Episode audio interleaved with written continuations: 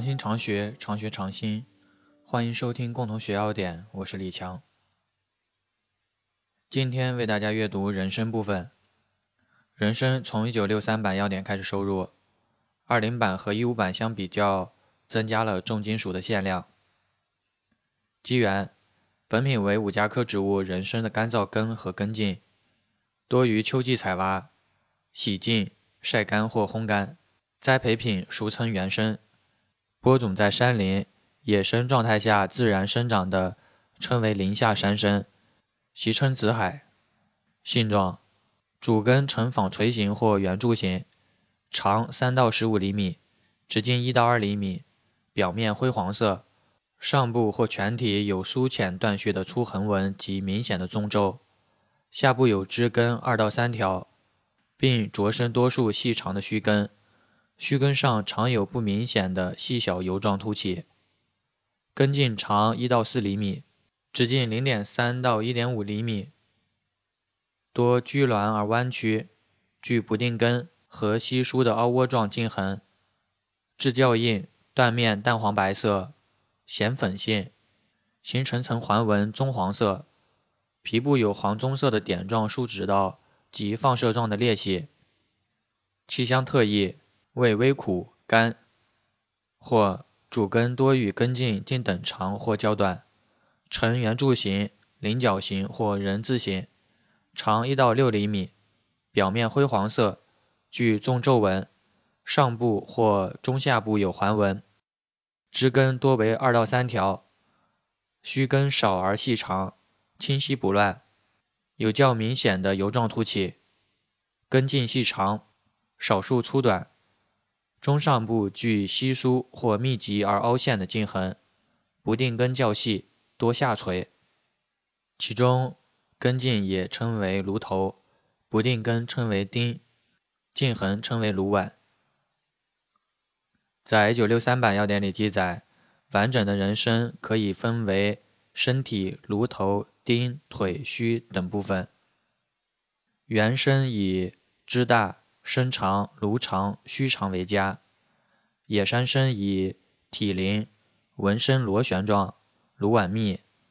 枣核丁须长、清晰不乱、珍珠点明显者为佳。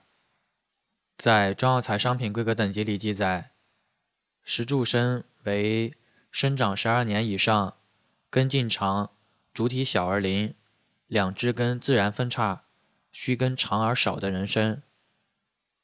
俗称宽甸路。边条参为根茎较长、主体长、枝根长的人参，俗称吉安路。普通原参为根茎短、主体短粗、枝根多呈丛状、不定根多的人参，俗称抚松露。枣核丁是指两端细、中间粗、形如枣核的丁。灵体是指人参的两条枝根分档自然灵活。鉴别一，显微鉴别，包括横切面和粉末的显微鉴别；二，薄层鉴别，检查水分不得过百分之十二点零，总灰分不得过百分之五点零，还需要检测重金属及有害元素。此项目为二零版要点新增内容。还需要检测有机氯类农药残留量。含量测定。照高效液相色谱法测定，含人参皂苷二 G 一和人参皂苷二 E 的总量不得少于百分之零点三零，含人参皂苷二 B 一不得少于百分之零点二零。饮片炮制，润透切薄片，干燥或用石粉碎捣碎。人参片，本品呈圆形或类圆形的薄片，外表皮灰黄色。切面淡黄白色或类白色，显粉性，形成层环纹棕黄色，皮部有黄棕色的点状树脂道及放射状的裂隙，体轻质脆，气香特异，味微苦甘。